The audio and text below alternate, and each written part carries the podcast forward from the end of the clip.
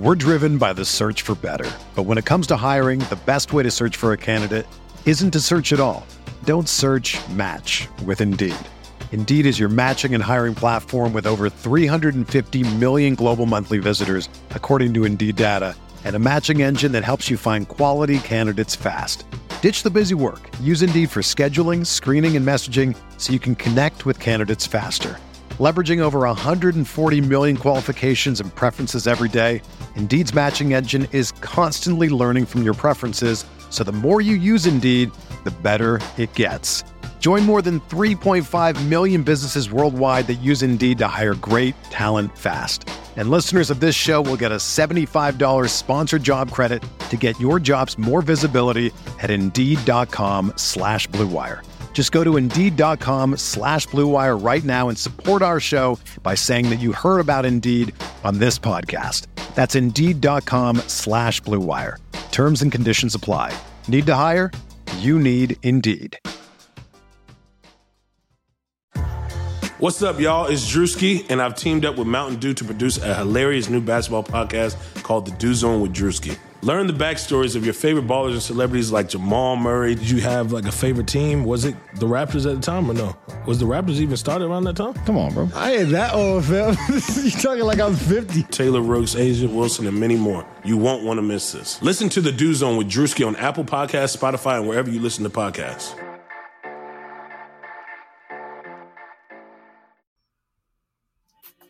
You are listening to The Uncontested, an Oklahoma City Thunder and NBA podcast featuring Jacob, All you haters, come at me. Tayler, You're a step past a hater like I'm Rondo. Upgrade your baby mama to a condo. Nick, I really wouldn't mind taking a flyer on Swaggy P. Kamiar, I just got done taking a nap. and Justin. I'm too fast. What is up, and welcome to the Uncontested Podcast. We are a part of the Blue Wire Podcast Network and brought to you this week by harrys.com slash Blue Wire. You can find us anywhere you download your podcast. We are also at bluewirepods.com. Today you got me, Jacob. I am joined by Tayler, What's up? and we've got Nick. I think we all need to re-record our intros because nothing's relevant anymore. I would no longer like to take a flyer on Swaggy P, and Justin's not too fast because because he's in Houston now. That, yeah, that was a Russ quote. Um, uh, but Kamiar's always just getting done taking a nap. Like every time I Every talk time- to that I dude, know, he- he's he's, getting always like, taking a nap. "Yeah, I just I, I I was taking a nap earlier," and I'm like, Yeah. "Damn, dude, you sleep a lot." Lots of naps. But for in his defense, I think he he wakes up really early. He's like a morning person. Oh Um, yeah, that's fair. And then takes a mid-afternoon nap, and Morning people are like sociopaths, dude. yeah, I'm I'm definitely not. I'm like, a late night Dude, person. yeah, I if, Same. if I have to be at the office at eight thirty, I'm waking up at eight. yeah, yeah. That's all I oh, I- oh, 100 percent, dude. Like, rush getting ready in the 100%. mornings. Yep, that's me to a T. Yeah, I'd rather stay up late and work than wake up early in the morning. But unfortunately, I don't think any of us have that yeah, that benefit with our work. So, oh well, our work today is to talk through some Thunder stuff, guys. So it's we we've had the weekend. It's been a weekend since really anything crazy has happened. I mean, we've had a little bit of time for it to settle in. It's crazy. Seems like something was happening, something new was happening every day there for the past you know what three weeks, Yeah, and not even I Thunder mean- related, just in NBA in general. And then obviously people were tweeting at me happened. today saying, "When are the Thunder going to trade away Chris Paul?" And I'm like, dude, "Dude, it's been a week. Yeah, yeah, it's been like three days, and like Yeah, Chris sure, Paul even isn't even officially on the team yet. That that trade isn't official yet. which I do find kind of interesting, but also Same. probably probably means nothing. You never know. Yeah, I, I I don't think it means anything either, but still interesting. Would be cool. So, but but but you've had three to four days to let it settle in, Nick. Russell Westbrook is going to be wearing red next season. He's going to be in a Rockets jersey, and now that you've had some time to process, like, has it hit you yet?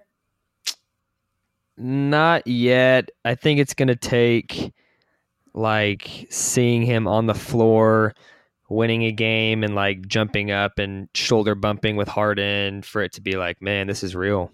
Like pumping up the Houston crowd before tip off.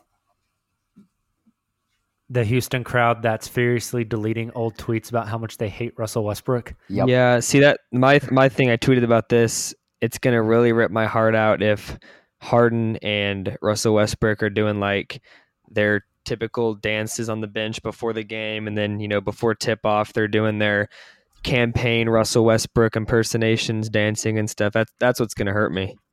Yeah, Yeah. seeing them, uh, seeing Russ super happy, and uh, yeah, uh, it's gonna be, uh, it's gonna be weird. I, I think uh, just being on Twitter.com enough, and seeing all the uh, Photoshop jerseys of him and and the either the red or the black or the white uh, of of Houston's main jerseys, it, it's settled in for me as much as it will, like Nick said, before we actually see them on the floor. And at that point, I don't know if it's gonna feel feel real until halfway through the season, maybe even a full season. You know, Yeah. Just I just- Russ and anything but a Thunder jersey. I was I was uh, watching some Steven Adams highlights last night, uh, which is kind of funny because there's like a Steven Adams highlight package of him just making sportsmanship plays. That was and there's awesome also a, a. Steven a Steven Adams highlight video of just him setting screens, which is both of those things are just the most Steven Adams things ever. That's so true. But like you don't I through this Russell trade, like I it, it, it didn't register to me. That dude has never played without Russell Westbrook on his team.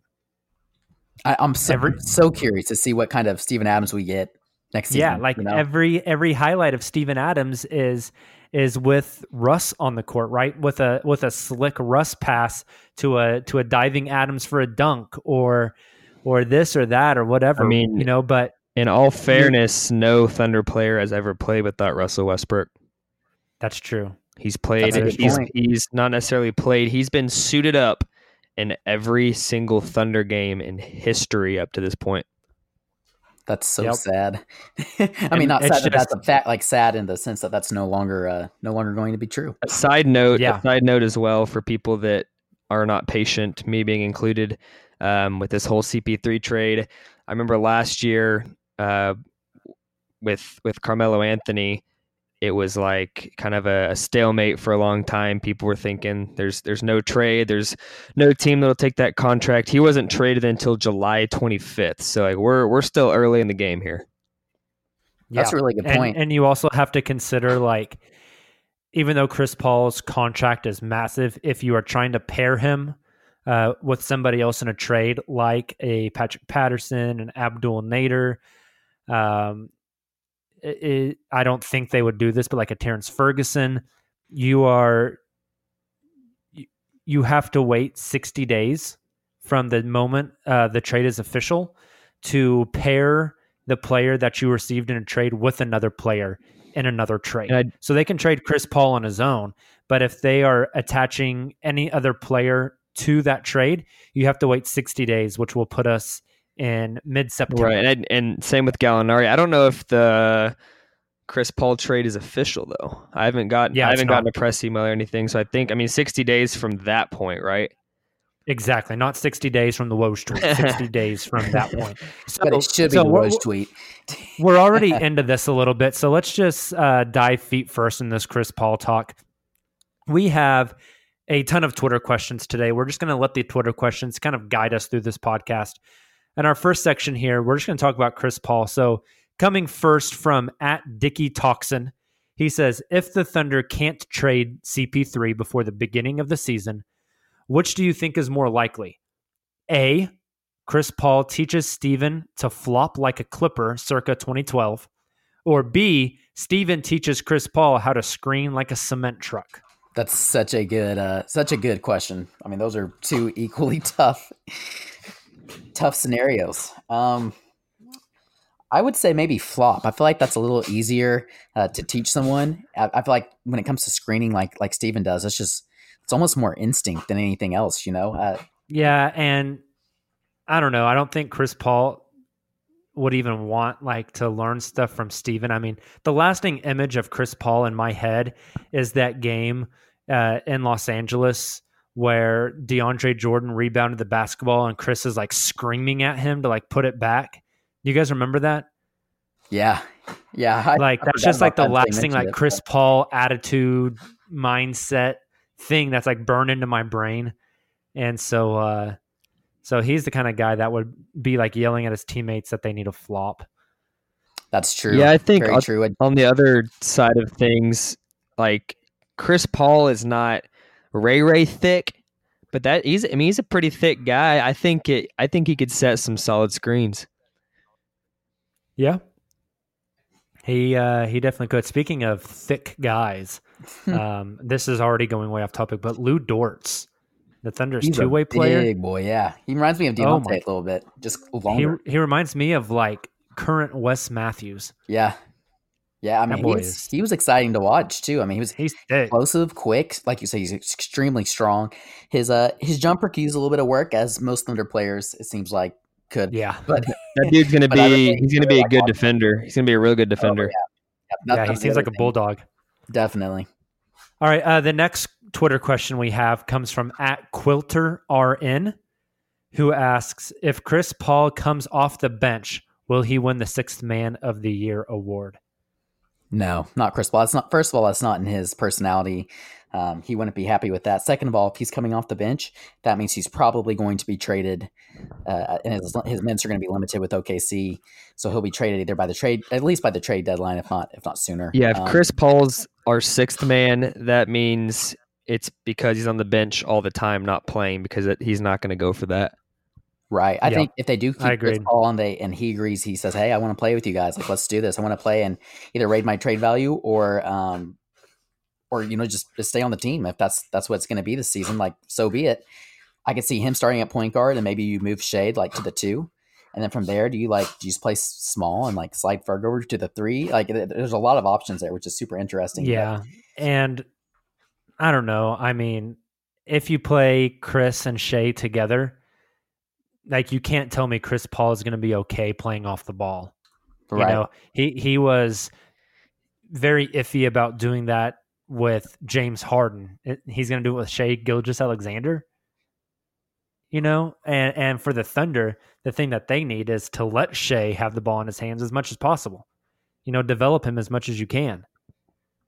Yeah, and, And I I mean, think- go ahead, Tayler.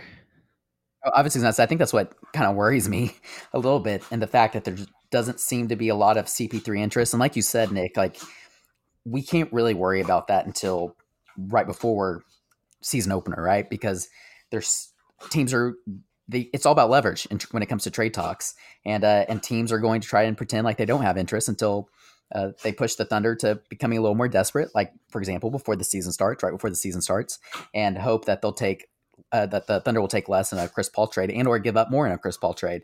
Uh, but when you text me last night, Nick, you said uh, it just it was a random text last night. He just goes, "I'm still I'm a little worried that CP3 is still on this roster," and I was like, "Yeah, you know, I agree with you. Uh, Even if we if we know in our heads that we shouldn't be concerned that he he still's on the roster."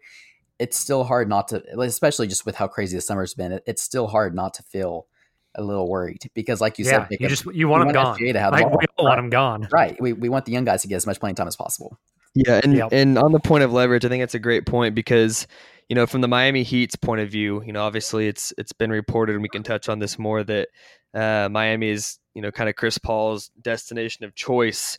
If you're Miami right now, this early in the off season, you know you're like, okay, we're I mean we're not going to be willing to give up the kind of package you're looking for, but you're telling me a week before the season, and all you have is Jimmy Butler as your guy, and you're about to go start playing real games that matter that that you're not going to be willing to give up a little bit more to make your fans happy Yeah, no, I'm with you. You know, they uh it feels like Miami's destined to take something, which which kind of leads us to uh Brian Windhorst had some Yeah. things to say on Sports Center today, Tayler. That was interesting. Uh, this is right around the time I was getting off of work, so about five o'clock Central Time. I saw a tweet uh, from one of those NBA sites that, that was quoting uh, Windy on uh, when I think it was I think it was just Sports Center, and then we actually saw the segment. It, it got on Twitter later. Obviously, somebody recorded it, and Brian said that Miami is CP3's preferred destination, which doesn't really seem to be a surprise considering the lack of teams interested in Chris Paul, and that Paul prefers not to play in OKC. Uh, the Heat want their two picks that the Thunder hold, which is their 2021 and 2023 first round picks back. And meanwhile, the Thunder are interested in giving one of the Heat picks back, but they want a different pick later down the line, which makes sense if you if you trade a a player, even with Chris Paul declining. I mean, he's still a what top 20 player probably, and it trading him to the Heat the, that decreases those values of picks. So it makes sense that the Thunder would want a different pick in return, and maybe not want to give both those picks up. So what do you guys think about his comments? And then speaking of trades, are there any other teams that make sense for CP3 besides Miami? I know Andrew selected him down to dunk today. Uh, he mentioned a couple good ones, but also some that I was thinking of as well. Um, and I'm curious to see if you guys have those same teams in mind. So I guess first, yeah, so, touch on the windy stuff, and then second, uh, give me some teams, some other teams outside of Miami that may make sense or that the Thunder could use for leverage. Yeah, um, the the Brian Windhorst stuff that he said, like logically, it makes sense. You know, the the Heat do want their picks back the Thunder are reluctant to give those picks back or want them want to get recompensated in some other way. Uh, it's going to be some push and pull, right? Neither team is going to get exactly what they want.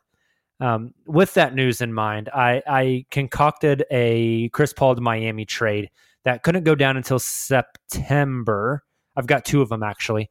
Um, so you guys tell me uh, which one of these two you like better. Okay. Uh, so the first one would be uh, you send Chris Paul, Patrick Patterson, and both of those Miami first rounders to Miami. And in return, you bring back Kelly Olynyk, Goran Dragic, and um, Justice Winslow. Oh yeah, I think any trade where you're giving up Chris Paul and then uh, you're not giving up a, a, young asset as in a draft pick or a young like one of our young players, and in return you're getting Justice Winslow, I think is a win for the Thunder, in my opinion.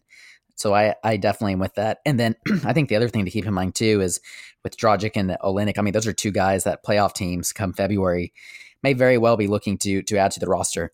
So uh, not uh, you may not even have to keep them, you know, the entire season. Yeah, that, that's what my thought was. Even if you can't include Patterson in the deal, if you could move off of CP3 and like the 2021 Miami pick, and you don't get Winslow back, but you get Goran Dragic back, Dragic is an asset that at the trade deadline with his expiring contract, you can turn around and trade him and maybe recoup that first round pick.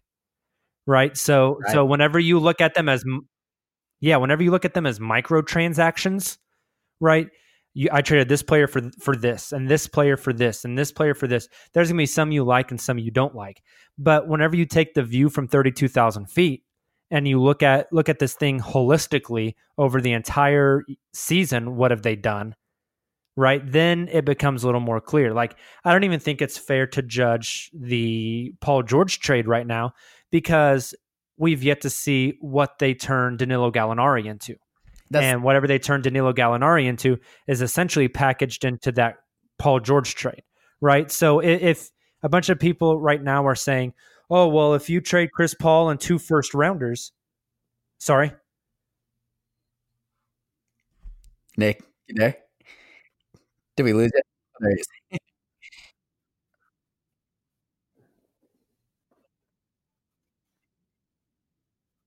I was gonna bring that up too. That's a good yeah, point.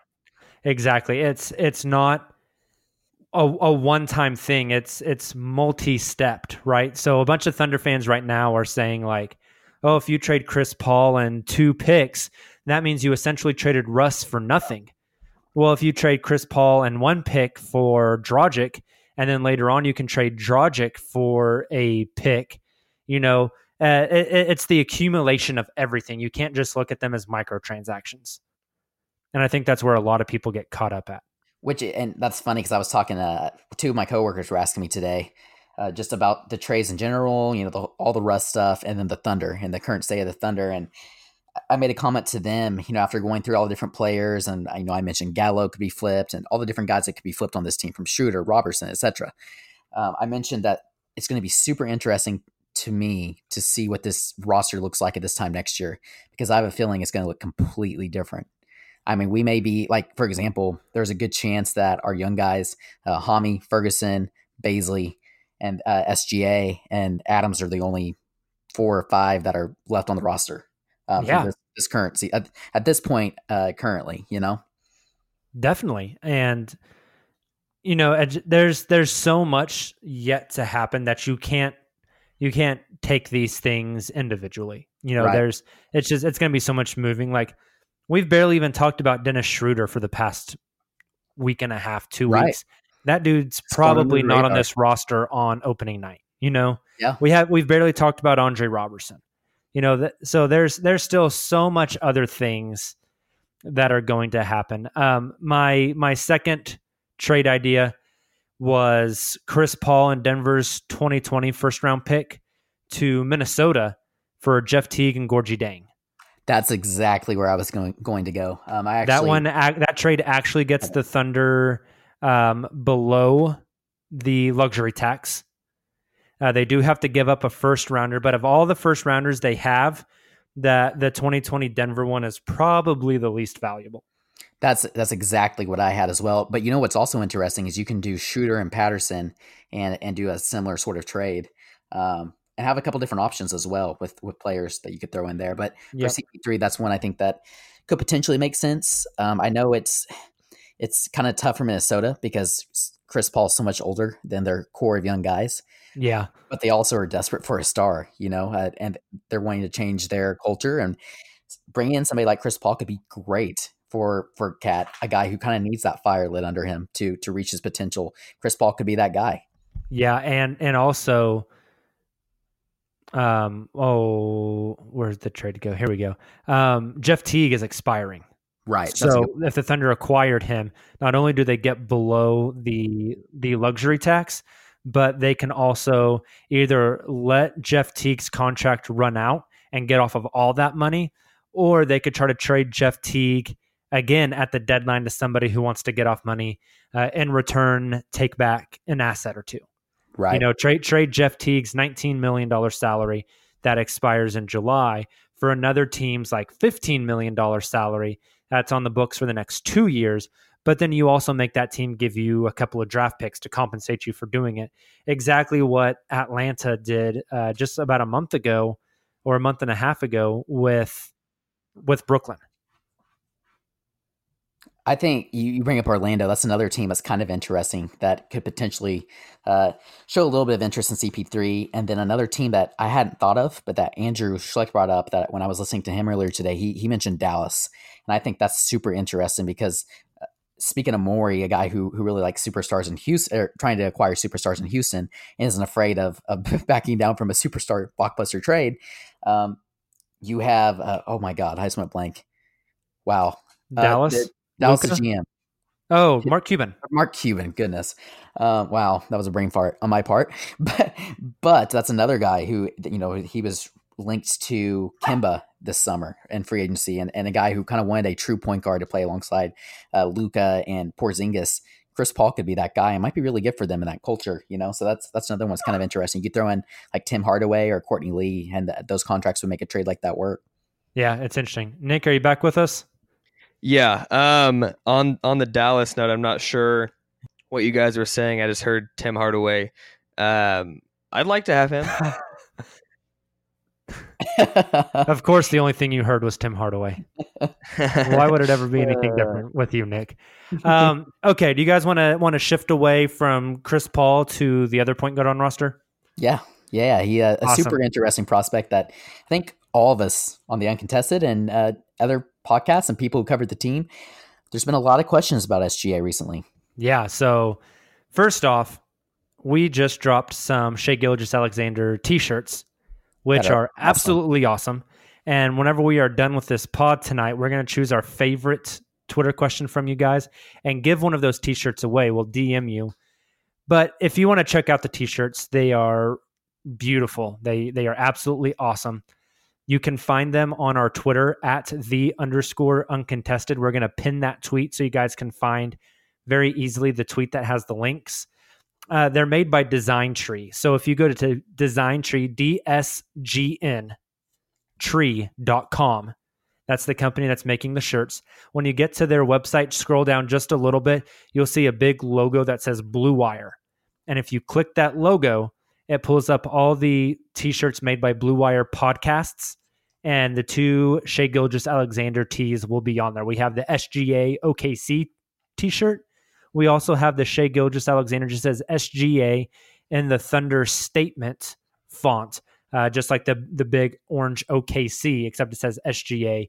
They're both really awesome, and I believe if you go in and you enter your email, they will email you a code for five dollars off your first purchase, which will get you about twenty percent cool. off your first Shai Gilgeous-Alexander t-shirt. So yeah, major uh, major shout out to our guy uh, Justin at OKC Tracker. He, he, came up and kind of tweaked some of the designs, and obviously a big shout out to the guys at Des- Design Tree. Uh, they're really cool, and, and Blue Wire's partnered with them. They've done a great job for all the Blue Wire podcasts. So. Yep. We are we are beyond stoked for these t-shirts and stoked for Shai Gilgeous. So go and pick up one of those shirts and and have it handy for the first game of the season. So guys, let's let's talk a little bit about Shai Gilgeous-Alexander because I think for a lot of Thunder fans, like the draft picks are interesting, but they're not really tangible, right? It's like draft picks represent like hope and possibility, but Shai Gilgeous-Alexander is like a tangible physical player that we will watch on the basketball court next season. And so I think people are are really gravitating towards him. Our first Twitter question about Shai comes from at Tyler Swope. He says, How many MVPs do you guys expect Shai Gilgeous-Alexander to win in his career? Seven, eight? Should we set the over under at eight and a half? Spoken like a true Thunder fan. Oh yeah, he's being funny, uh, obviously, but you know that's that's a really interesting question. People just rave about SGA. Uh, Shai Gilgeous-Alexander. I'll, I'll, be professional, say his full name, uh, but everybody knows I'm really bad with with player names, so bear with me. Yeah, and that one's a mouthful. It, it is. It is. Uh, my boss, when I told him, uh, when he was asking me about it, again, just a little aside, uh, I mentioned him as SGA after pronouncing his full name and stuff. And he was, oh my God, there's an acronym. Thank God. it's like, yeah, you don't have to say That's the full funny. name. Uh, but, anyways, you know, it, it, people just rave about him. And uh, like I've watched, I've, as most of us have, I've watched a lot of highlights of him, and it's easy to see why.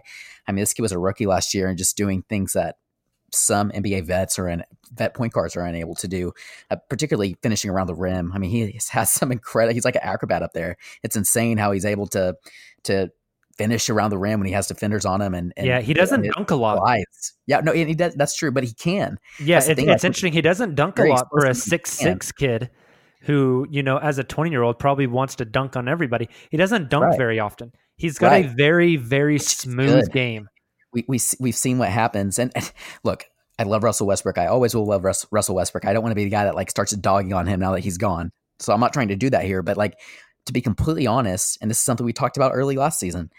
We've kind of seen what happens when you have a point guard like that who does dunk a whole lot and relies on explosiveness explosiveness early in his career. We had a Russell Westbrook last year who seemed quite a bit less explosive, right? And try to yeah. be a little more conservative when it comes to that. So that's probably a good thing with a guy like SGA, just with that raw potential. Um, so I mean, who knows? He might have some MVP potential, but at the very least, I mean, I think he's going to be. An, I think he can be an All Star. Yeah, uh, yeah. I I might eat my words on this. Um, I hope I do, but obviously, I think he has a high ceiling. He's going to be great for the Thunder for years to come. However, I think X years down the road, when the Thunder are a contender once again, I see SGA as a third option, a really, really good third option floor general facilitator that really you know gets the most out of your your number one and number two on your team. So I don't necessarily see him ever being an MVP type player, but I do see him being um, you know one of the top 20 most important players for for the Thunder um, in the entire NBA. So probably not an MVP. I mean, it's so bold to go out and say somebody's going to win an MVP. But let's say Shai stays in Oklahoma City for the next three years of his rookie contract, and then the Thunder sign him to a five year contract extension, and he's at least in town for four of those. So they have Shai for the next seven years. Okay, let's just say that they have Shai Gil Shea eight years old. How many All Star appearances do you think he makes between now and the age of twenty eight? Oh man, that's tough. I mean, obviously, I'd like to be really optimistic and say like four or five, you know, um, particularly with how high that that people talk about him. But I mean, that's that's that's kind of tough to say as well. Um, I think if he makes two or three, we should be happy with that, particularly with how crowded the West is. Oop, Jacob, you there? I think uh, SGA will will certainly make All Star appearances. I don't know if it'll be four or five. There's so many good young point guards in this league. He'll be, you know, battling with De'Aaron Fox and, and guys like that. But I don't know. He, he certainly he certainly could be. And again, he's more of a smooth player rather than a flashy player. And I, I feel like smooth smooth players that don't have those flashy dunks, flashy plays. Um, you know, a lot of times don't get those those All Star votes. You know, obviously he'll get support from you know Thunder Thunder fans getting those kind of votes, but league wide, um,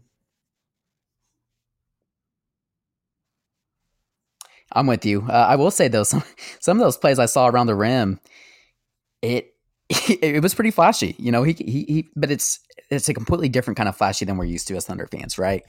And uh, I think that's kind of what we're getting at here. So speaking of SGA, our second, oh Brody, he uh, he's excited about SGA. Yeah, that or he's offended that we're talking about a new point guard in town uh, since Probably. he's named after Russell Westbrook. Brody. Yeah. so uh, at Sooner Champs ask who will have the biggest impact on this team going forward, SGA or Ferguson? I think that's a really interesting question. Yeah, it's a really good question. Um, so bigger impact. I feel like it's going to be Shai Gilgeous-Alexander because he will have the ball in his hands more often.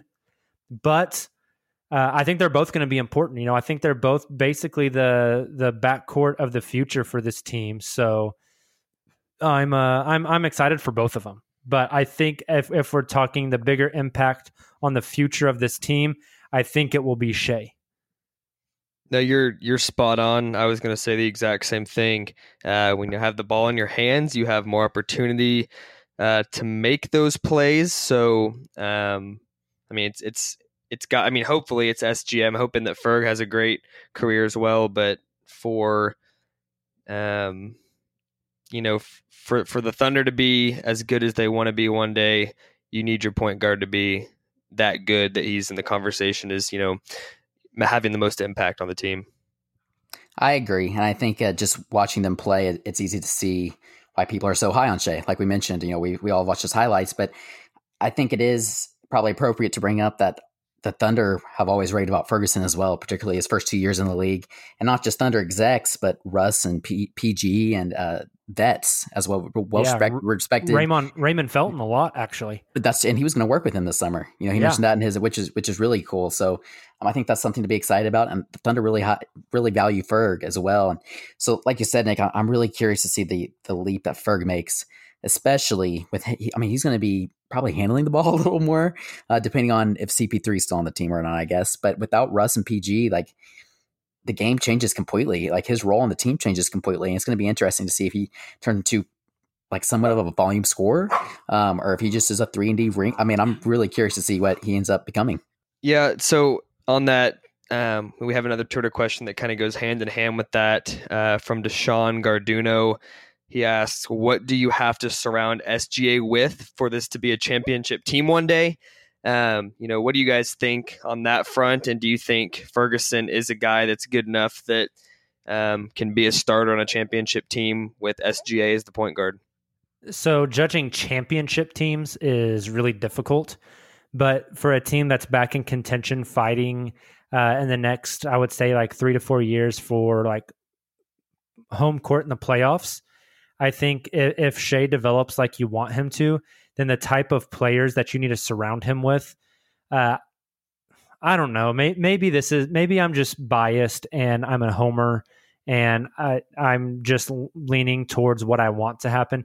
But I I genuinely feel like Steven Adams is a good center for a guy like Shai Gilgeous-Alexander, a really big dude who sets solid screens, Shai has become not has become he is he he hasn't become anything yet. He's got an opportunity to, but he is really good at coming off a screen, getting downhill, and then hitting that little pull up mid range jumper.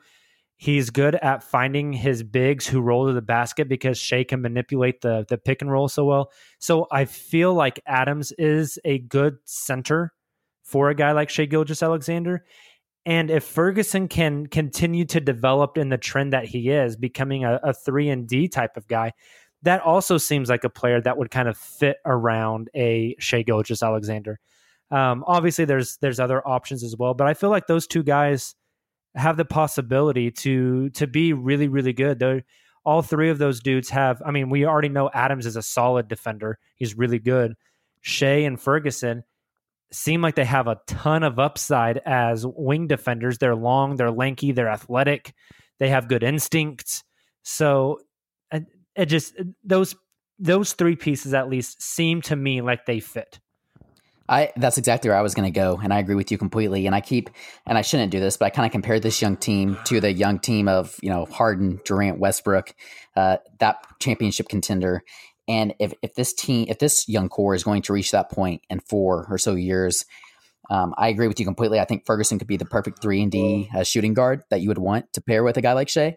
Um, I think Steven Adams is a perfect center, but then you have to find the quote unquote Kevin Durant. And no, there's not a, another Kevin Durant.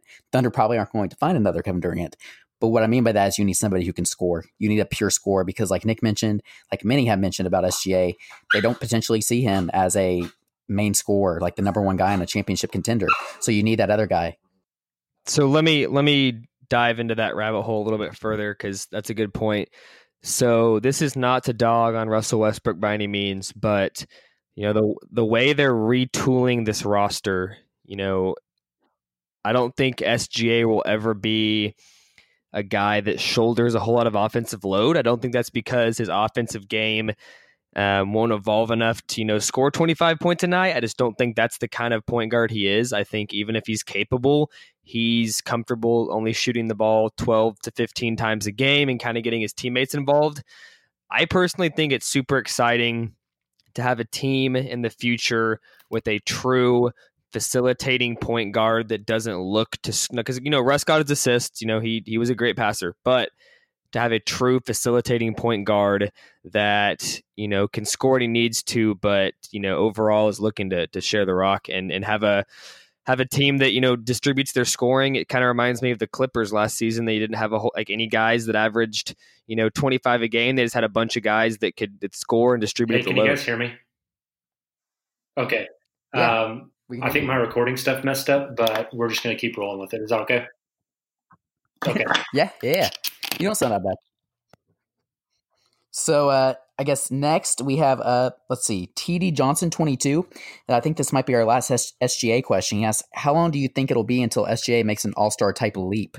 We've talked a lot about seeing him being a potential All Star. When do you guys think he makes that leap? Uh I mean,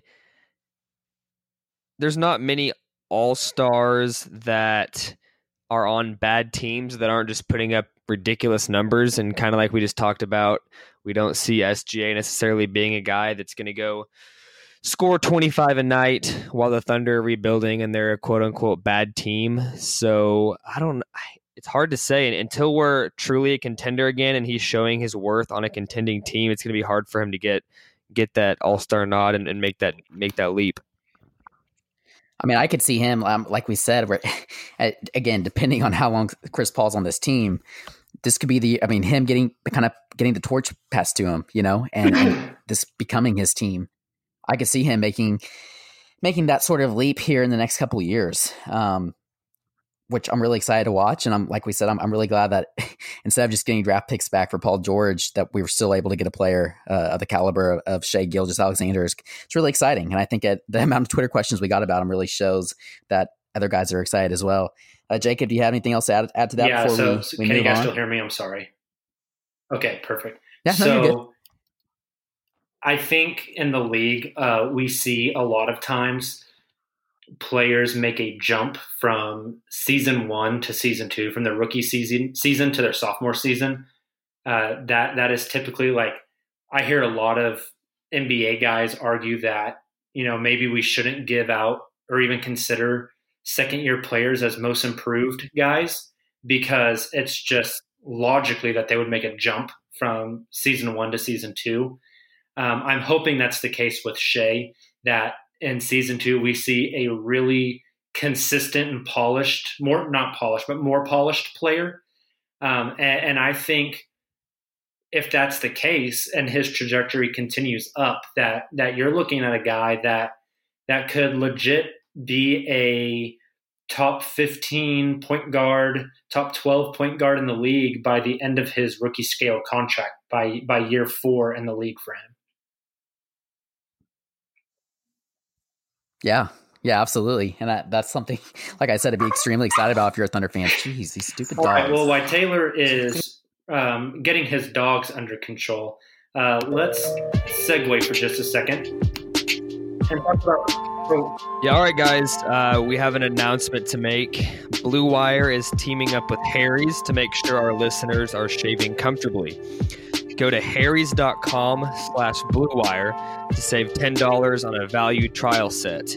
Now, this trial set includes a five blade razor with a lubricating strip and trimmer blade, rich lathering shave gel, and a travel blade cover. You get all that for just $3 shipped right to your door. Enough with the cheap razors, it's totally worth trying Harry's. Harry's is fixed shaving by combining a simple, clean design with quality and durable blades at a fair price. Harry's founders were tired of paying for razors that were overpriced and overdesigned. Harry's bought a world class blade factory in Germany that's been making quality blades for over 95 years. Join the 10 million who have tried Harry's. Claim your trial offer by going to harrys.com slash bluewire. All of Harry's blades come with 100% quality guarantee. If you don't love your shave, let them know and you'll get a full refund. Again, make sure you go to harrys.com slash blue wire to redeem your razor for just $3. Good stuff. So, uh, speaking of good stuff, Russell Westbrook provided the Thunder with a lot of good stuff, a lot of good memories. And we had quite a few questions as well about that. So, we picked a couple out here. The first one coming from at Austin underscore T78. Does Westbrook finish his career in, in Houston or does he finish it in this is an interesting one, man. Um, I don't think he will finish his career in OKC as far as playing. Now, I wouldn't be surprised if they do one of those like one day contracts so he can retire as a Thunder. But Westbrook is not going to play any more basketball in an Oklahoma City jersey. It's it's it's not going to happen. Um, but but I could see them doing that that one day thing that they've done with players before, not the Thunder, but just the league in general. I could see something like that happening. Yeah, I'm in the same boat. I I don't think he'll quote unquote finish his career like you mentioned the one day thing is probably going to happen, but as far as finishing his career, I mean after his contract in Houston, you know, he could go somewhere else and play and, and he could be a, a Vince Carter type guy and kind of bounce around. He's already, you know, finished that you know he's he, he, at this point can't go the Dirk route and finish his career with one team. So I, I, think he'll be a guy that plays into his upper thirties with with several different teams, but I don't think it'll be OKC or Houston. Yeah, and that's I actually tweeted that out after he had been traded to Houston. That was one of my reaction tweets. Uh, I mentioned that I still think he'll retire somehow in Oklahoma City. Now that's probably going to be either a ten day contract or a one day contract. But regardless, I, I think he technically will be retired in OKC, like like Jacob said. But um, I, I, don't see him playing much more basketball unless he decides like, hey, this is going to be my last season. I want to do a D Wade farewell season, and I want to do it with OKC, so I'll sign for the vet minimum. Um, or I guess even see him after him and and Harden have their run, just saying, hey, I'm going to go to I'm, I'm a free agent now. Now my supermax is up. I'm going to go play for the vet minimum back home in LA, and then call it quits, and then sign a one day and retire in OKC. And that's a another yeah. option for him as uh, well. Let's go on to but, the uh, next Twitter question from yeah. at Ebb and Flow. Uh, he asks, "What's Russell Westbrook's best game of his career, and what's your personal favorite game?" Oh, that's so hard. That's so hard. Oh man. um, I mean, oh. is anybody going to argue that the best game of Russell's career, are, are either of you two going to argue that something besides that Denver game? Uh, I was going to mention that as my favorite. that was my favorite Russ moment, and so I think that's therefore probably my favorite Russ game because we got the full Russell Westbrook experience where he he wasn't playing well. He was forcing things at times. You could tell he's trying to get that record, but as soon as he he got that last er, that last assist from Semaj Christon, uh, hit the three pointer to give him that triple double and to, to break the record. From there, he just started playing his game and just took over, and that's when we saw him hit that that game winner uh, against Denver. Didn't that get him to fifty points as well? I mean, I, just that performance is just one of the most legendary performances, and, and it knocked Denver out of, of, the playoffs all at the same time. You know, that's just I, am with you. I think that's a legendary performance, and also is probably my favorite game. Um, I think an honorable mention, and this is recency bias, but the 2020-20 game is just incredible that a player is able to go out and do that, particularly when it has the meaning that it did. Uh, you guys can look that up if, if you don't know about it uh, with Nipsey Hussle, but I mean that's just phenomenal. And then I mean he's had he's had a lot of insane memories. Uh, I think about that time where he just he, he had the dent in his face and played with the mask. Uh, got a triple double that next game and just was flying around the court. That was fun. So yeah, Nick, what about you? Yeah, I was I was to mention the 2020-20 as well. Just the meaning behind it. Uh, it was pretty incredible. So I'm trying to look this one up real quick. I know this is awful podcast. I mean, there's a game, the Thunder uh, versus Phoenix. Um, I think it was two seasons ago. It was in December. Um, the the game that Russ pulled out the Shammgod. You guys know what I'm talking about? Oh yeah, that was pretty cool. Um, that was really cool. I was that two it seasons was, ago? It was two seasons ago. I'm trying to look Three? it up real quick. That's what I was Um, it was here in Oklahoma City. That was uh, that's pretty awesome. Oh, but but Russ had something like 19 assists or something that game, and I just remember the the level of control he was in in that game. That was one of my favorites. Um, the the 2020 game for Nipsey um, was another one of my favorites. Just to see how much Russ could take over a game. My, my favorite games of Russell Westbrook were those games where he completely dominated the game without shooting the ball. Those games where he just continually had these just insane assists where he was putting the ball on a silver platter for his teammates. Uh, those were always my favorites. That's peak Russell Westbrook, and I think that's that's kind of what Houston is banking on, right? When they made that trade for him, and they're hoping that Harden can can bring that out, bring that out of Russ, and that they'll get that that sort of Westbrook moving forward. Um, one who isn't throwing up contested three pointers or uh, or long twos. Uh, one that's distributing, and just controlling the game with his with his aggressiveness and his rebounding and his his court vision and his super accurate passing. You know, I, I think that's a really good point, Jacob. So, oh, it was it was back in 2016 um, that that Phoenix game. I, Okay, I just wow. watched the Shammgod video. Poor Tyler Eu- Ulis. He had no clue what That's the hell was coming. Oh my god, I forgot. Yeah, that was uh, Victor Ladipo was on the team at that point in time. Um, yeah.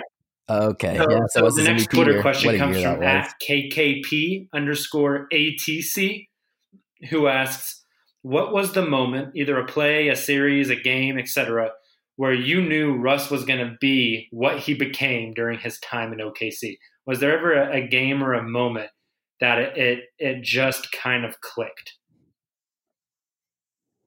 Yes. For me, this is going to sound super specific, but it was like December, November of 2010. And this is so long ago, the Thunder were playing the New Jersey Nets.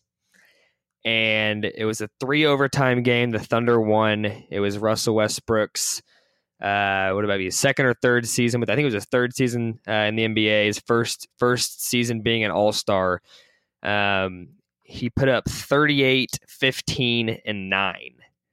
And he was like 20, 21 years old. And I was like, holy crap, like this dude is legit. Yeah, that's that's solid. I'm I'm surprised you remember that. that's uh that's really good. I think. See, for me, it, it, it's hard without going back and doing research and, and seeing some of those games because there's games like that probably that would come before these two I'm going to mention.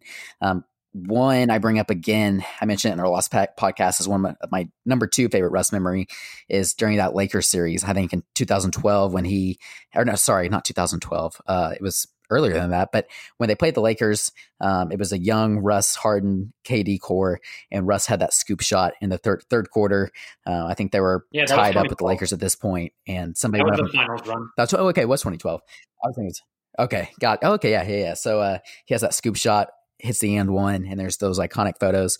You know, at that point, you real that's when you started to realize it's like, so Kevin Durant, Kevin Durant may be the face of this franchise, but Russell Westbrook is the heart.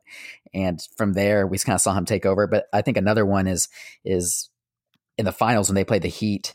Um, he had well, he had a ridiculous stat line. I have. Uh, let's see. So he had 43 points in Game Four when the Thunder were down two to one against the Heat. They still ended up losing that game, 104 to 98. But it was because of Russ that kept him kept him close, and and he almost single handedly uh, tied the series back up uh, in the finals against LeBron James. At you know, argu- arguably close to his peak. I think that was another time when I realized like this guy can be the sole player on a franchise. Yeah, so I was going to mention I was going to mention that finals star. game. Uh, another game, uh, um, just a moment that kind of stuck out to me. Not that Russ at this moment I knew Russ was a, a great player or anything, but just that that he was that guy. He was that dog. Uh, the Thunder's first ever playoff appearance, 2010, against the Los Angeles Lakers. I believe it was game three. It was game three or four here in Oklahoma City. Uh, the Thunder went on this massive third quarter run that was capped off by a James Harden three, but the run started with a Russ drive down the lane and dunk on Lamar Odom. And oh, that moment for that. me was just like, okay, so this is who this guy is. This is what he's about, you know? And that that was just that moment for me. That was that kind of stuck out. Was that the dunk he made, or was that the one that like ricocheted off. like into the stands because he dunked it so hard? I think that's what it was, but it was just the fact that he went up and did that. Like everybody's yeah. mouths just dropped, like jaw Definitely. dropped. Um, we'll talk a lot more about Russ as as the summer progresses, uh, but right now let's let's shift over. We have a handful of Twitter questions that we want to finish up, just kind of miscellaneous stuff uh, to finish out the podcast before we choose our favorite question and uh, and give away a T-shirt. So we're going to kind of rapid fire through these ones. I'll take the first one. At Jared Fergie says, "Hey Nick, do you still want to take a flyer on Swaggy P?" I liked this a lot when I saw it on Twitter today. Thank you, Jared, um, for asking this question. But now that we are no longer a contending team in need of an elite three point shooter, I no longer oh, want to take a flyer the intro. on Swaggy R.I.P. What an era! Truly the end of an era. I'd like to take a flyer on Anthony Bennett. uh, who he signed with uh, with somebody. Houston uh, Rockets. Rockets. Yeah, the Rockets. That's right. So the next question we have here is at ThunderCraze15. He asked, with Steven, in, parentheses, he put most likely uh, the best player on the team next season, will he try to shoot mid-range jumpers? As Ooh, in, like, so will he I, expand I got a his hot game? take on this one. Um, he will not shoot mid-range jumpers, but we will see Steven Adams shoot a handful of three-pointers uh, in the flow of an offense, not as uh, buzzer shot clock or uh, game clock buzzer beaters. I love it. And this is the year to do it. I'm with you 100%. We've wanted to see it from Steven. And now, uh, as we transition into this new phase of Thunder basketball, Yeah, I mean, Steven, shoot, from, from everything not? I've heard, Steven really is a very analytics driven type of guy. And so he is not going to shoot mid range shots. He thinks mid range shots are bad. So if he's going to shoot anything, he's going to shoot three pointers. Uh, for the record, the most Steven has shot two, four, six. He has shot seven three pointers in his entire career. Um, if I set next season for Steven Adams at three pointers, over under at 14 and a half, are you guys taking the over or the under? Um, I'm probably taking the under, I think, but uh, I wouldn't be opposed to, to that being higher, or, but th- than him, you know, reaching that mark and, and shooting more than that. That's a super interesting question. Um, Okay. I'll take the over. Uh, next Twitter question from TCBTS19. Ideally, where do you see this Thunder team in five years?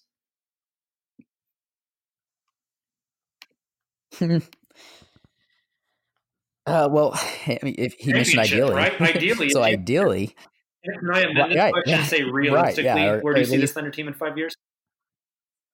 Right? I think that's a, a, a good way to put it. I think realistically, in five years, um, if this rebuild goes according to plan, and with the head start that Presti already has on it from these these superstar trades or these blockbuster trades that he's he's done, I think realistically, it's it's safe to say that they should be back in playoff Yeah, contention at the very least, years, right? Like they've probably been back middle in of the the pack of Western too. Conference. and they're they're fighting for home Right. court. Right. And uh, yeah, and, and I think at that point we probably have some other young stars that we've paired with SGA, um, probably Ferguson at that point. But again, five years ago, we still had Kevin Durant, and we're thinking that the Thunder would probably Yeah. have a championship by now. a long so you know, it's it's the, the NBA, right? Yeah. Especially in the NBA. Uh, next one at Michael Clampett. How many picks could a Presti man pick if a Presti man could pick picks? That's Uh, good. going with seven. That's really good. Um, yeah, there you go. Uh, I think so. Yeah, seven. That's, that's probably a good over under number to set um, on on Presti blockbuster trades. How many first Yeah. can you get in return? Uh, that's I, I like that number. Um, that kind of reminds me of Fred Katz's response to I think it was Down to Dunk or OKC Dream Team or Andrew Schleck or somebody yesterday. He said he he asked them um, something along the lines of Does Presti now sign er, sign a sign off on his his uh, text messages with please send pics as in P I C K S. Thought that was pretty funny. Reminds me of that question that Michael just asked. Um, next one from at KKP underscore ATC asks Is now the time for a rebrand? If so, what would you like to see added or removed? Uh, this is in reference to like the logo and the jerseys and whatnot. Nick, you have an opinion on this one? Um, I mean, I, I guess I'm in the boat where like if they if they do rebrand, it'd be cool. But if not, like I'm I'm still fine Well, with I'm the way we are I right now. A total rebrand would be He's in- interesting. I would just be fine if they made the statements the the basic jerseys. Right. That's what I was going to say. I think that's it. Yeah, I'm with you. This is a really good yeah, question for, for Justin was on Justin. tonight. Um, yeah, that uh, but I'm with you. I think like just going with the statement, like for the OKC being one of the main, like that that fonts being one of the main uh main jerseys the Thunder wear, and then I like the idea of like just Thunder on the other one. Um, I, it's kind of cool. That they're switching up the Thunder and the Oklahoma City jerseys this year, the icon and the statements, or so- sorry, the icon and the associations. But um, yeah, I, honestly, I wouldn't mind a Same. complete. Uh, complete next from at Josh Langley twenty eight. Who would you rather build the franchise around in a couple of years, Zaire Wade or Bronny James? I'll let you go first, Nick. I feel like I'm going first a lot. Um, that is a weird question to ask. I, I mean, I don't know. Outside of Bleacher Report hype videos, I don't have like numbers on these guys, but I guess I would take Yeah, either. it's hard. mean, I don't, I don't know anything That's about a- preps hoops, so I couldn't say anything on this one either. I so I follow Overtime Hoops and, and they post a lot of like high school stuff. I've seen quite a few highlights of mainly Bronny, um, some of Zaire. I think Bronny's probably my favorite there. I mean, he really does have natural talent, just like his dad. Um, and I feel bad for him because obviously Yeah, how do you live to having to live up to that. I know probably it's kind of tough, right? Right. But he does have the talent. But I will say, I mean, this Thunder team, they probably aren't going to take either of them. and just that even just even if they were super interested in both of them, just the chances that one of them would would fall to us. Yeah. You know, you just Uh, so last stuff. Twitter question from at Jack Barna three. What returning player do you all expect the most improvement from? So returning means they weren't or they they were on the team last year and they're coming back this year. So guys like Shai Gilgeous-Alexander do not count. What returning player do you guys expect the most improvement from? Another great question. oh, Nerlens that's kinda, I didn't know that Noel. was a dark horse one. That's, a- nice, that's Nick. a good wild card. Very good wild card. I like that. Um, I think Steven Adams is up there as well, but I'm probably going to stick with the. I think the one that probably most Thunder fans would say. And, and Okay, Ferguson. see, Uh, mine's I going to be the most improvement. like I said, So what they were last year versus what they're going to be this coming year. Uh, I'm going to go Hamidou Diallo. You know, I, I, I think again I like it. from year one like year two, you I see a big watching him. Sometimes in players. Uh, that that's the year they make that jump, and so I'm I'm expecting a jump from Hami. You know what's really interesting? Just really quick, a quick aside on Hami. Uh, watching him in summer league, and granted, I probably only watched like two full games, uh, and then try to watch some of the other highlights and stuff. But I mean, he did handle the ball a lot more than I expected, and he did a pretty decent job with it. Uh, and just watching like his raw athleticism and his explosiveness, and just watching him handle the ball like that, you know, he he also kind of struggles with his shooting, his outside shots, and his jumper.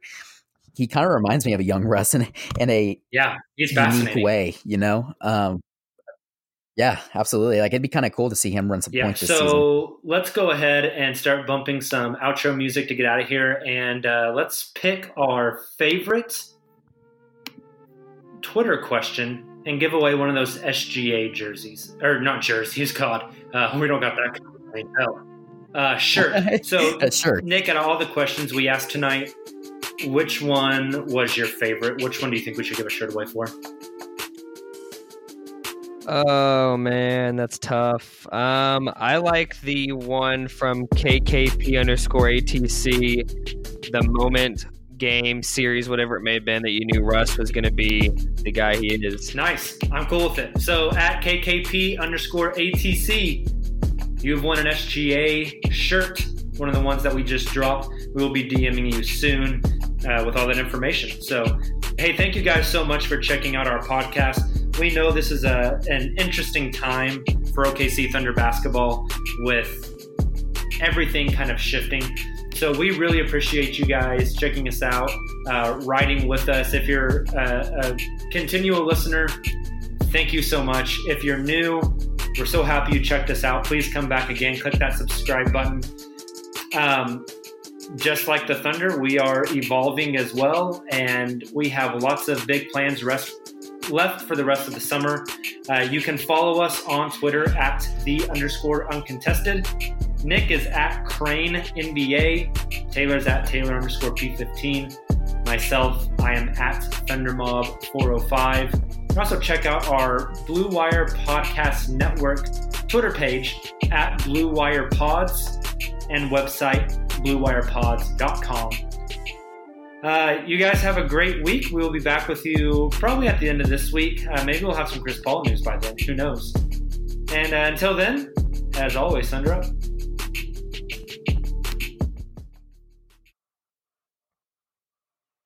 Sugar Ray Leonard, Roberto Duran, Marvelous Marvin Hagler, and Thomas Hearns.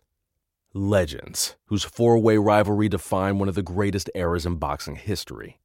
Relive their decade of dominance in a new Showtime sports documentary, The Kings, a four part series now streaming on Showtime.